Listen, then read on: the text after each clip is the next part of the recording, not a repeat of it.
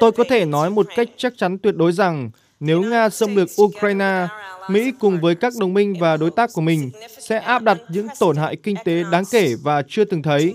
Chúng tôi đã cùng nhau chuẩn bị các biện pháp kinh tế nhanh chóng, nghiêm khắc và thống nhất. Chúng tôi sẽ áp đặt các biện pháp trừng phạt tài chính và kiểm soát xuất khẩu sâu rộng. Chúng tôi sẽ nhắm mục tiêu vào các định chế tài chính và các ngành công nghiệp chủ chốt của Nga. and key industries.